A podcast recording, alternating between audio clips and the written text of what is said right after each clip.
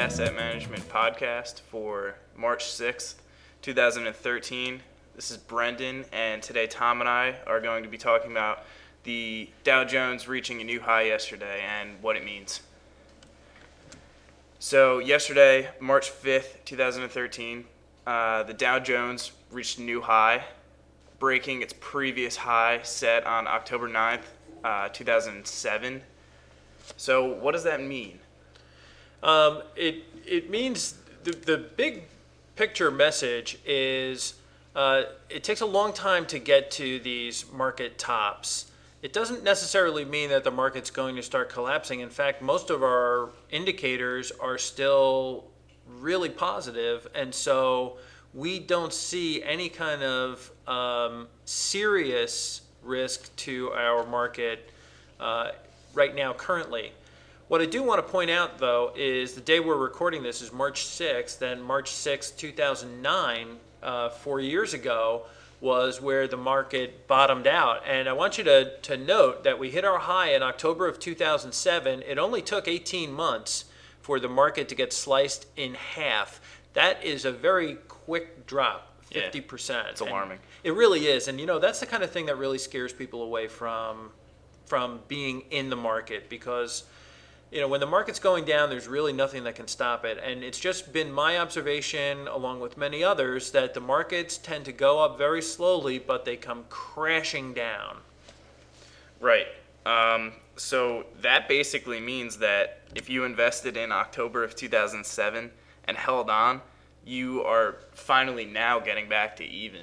Yeah, and uh, if you invested back then around 14,000 and the, the Dow is just back to 14,000 now, um, if you invested in, the, in a Dow Jones type of mutual fund or ETF, you're back to even.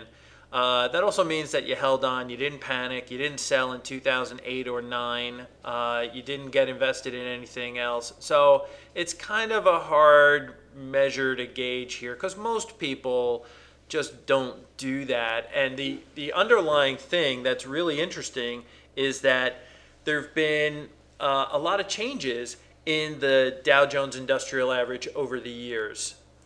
So, uh, you know, when I got, got started in the business, we had companies in the Dow Jones Industrial Average like International Harvester. A lot of people don't even recognize that name anymore. It's, it's now called Navistar, right. and they've been in and out of bankruptcy. The, one of the biggest truck companies around.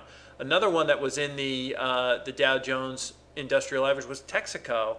And we were just laughing about that before yeah. we turned on the microphone. I barely remember Texaco. Right, Bethlehem Steel, uh, Woolworth, Westinghouse, I mean, all these U.S. Steel, they, they were all parts of the Dow Jones Industrial Average back in the 80s. So every few years, even Dow Jones goes in and they make changes to their portfolio, to their basket.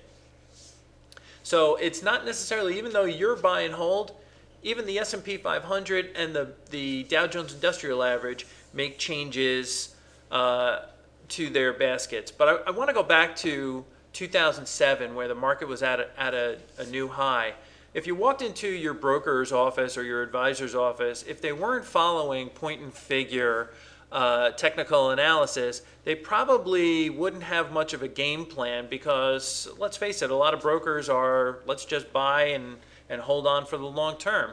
But in the fall of 2007, our indicators that we use were just starting to crack.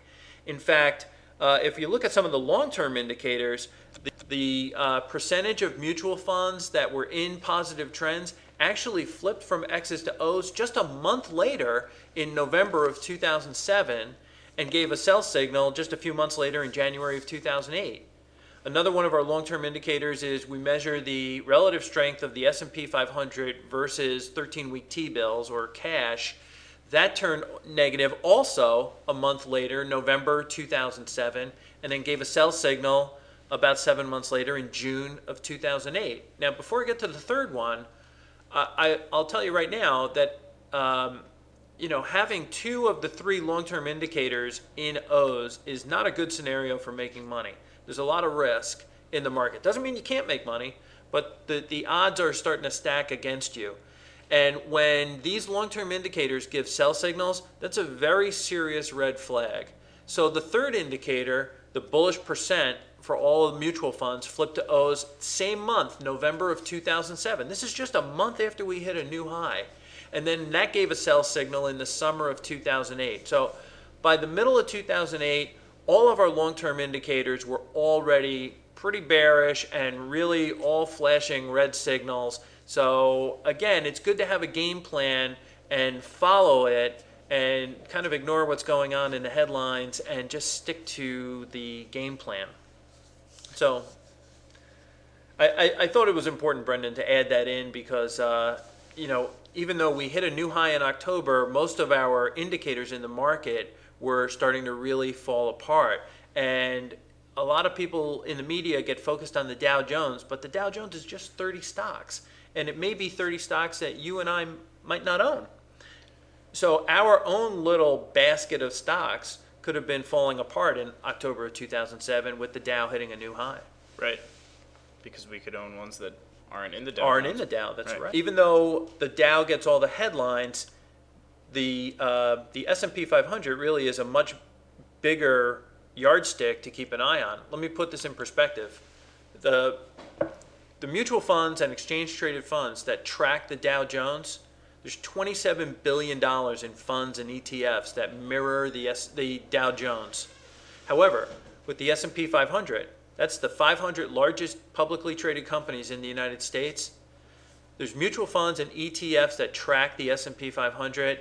They total 1.5 trillion dollars. Now we got this information from uh, Dorsey Wright and Associates, but it just goes to show you that even though the Dow Jones grabs all the headlines, the re- the other one that we really want to keep an eye on is the S&P 500.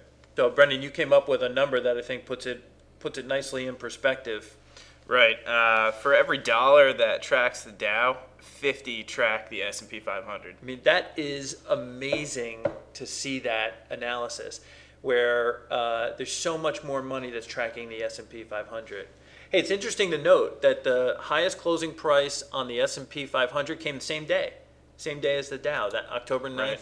2007. October 9th, 2007. Yeah. A couple of days later, it actually hit the highest price ever intraday. It was uh, at 1576, and at the moment we're recording this, the S&P 500 is at 1541. So I thought it would be worth it for us to take a quick look at the trend chart for the S&P 500 because it's really painting a very interesting picture. So this is a trend chart over the last two plus years showing the S&P 500. We got this chart from Dorsey Wright. What I want you to focus on are the columns of O's that I have in orange. You'll notice that we have a, a nice little column of X's uh, going back to the beginning, uh, to the end, I'm sorry, of 2011, and then a pullback, and then a nice move up at the beginning of 2012, and a pullback, another move up in the fall of 2012, and a pullback in November. And now we have this uh, column that's gone up to the top of the trading band. We're now uh, past 1525. If we continue to follow this pattern, what's the next thing you think we're going to see? Pullback. yeah, I would expect a pullback, and I would expect, you know, a normal kind of pullback would bring us to that 1425 or 1450 area. Now, you know, if it goes back to 1450 and we're trading right now at 1541, you're talking about 90 points on the S&P 500. I mean, that's a pullback of 6 or 7%. It's a big deal to most people. It really is. You know, six or seven percent is enough to really get everybody's attention. That you know, maybe we, maybe we should take money off the table, or maybe we should uh, be selling some things, or maybe we should be changing our game plan. So I, I want you to focus on the fact that long term we're not going to get a sell signal until we're under 1350 on this chart. That is a long way We're off. nowhere near that at this point. Right. And so while I've been uh, telling everybody the market's overdue for a pullback, the market's really extended, hopefully this chart will paint a better picture and, and say it better than I can. So we can get a normal pullback of 5, 6, 7% on the S&P 500 and still maintain this staircase kind of uh, move in the charts. So it's important to, you know, keep keep this in mind that we are due for a pullback. It's a normal kind of pullback. It's really not going to rip apart our game plan.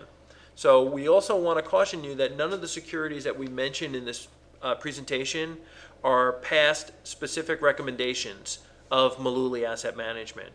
And this presentation is not a recommendation to buy or sell any of the securities that we mention here. But more importantly, if you're relying on a podcast for investment advice, we think you're making a big mistake. And so we strongly urge our clients to consult with their investment advisor before making a decision to buy or sell any kind of investment. Now, if you don't have an investment advisor, feel free to contact us. You can find us on the web at mullooly.net. That's M U L L O O L Y dot net. Or you can call us at 732 223 9000. That's all we have for this week. Hopefully, we were able to put the uh, new high of the Dow Jones in perspective for you so you can know what to expect. And we'll see you next week. Thanks for listening.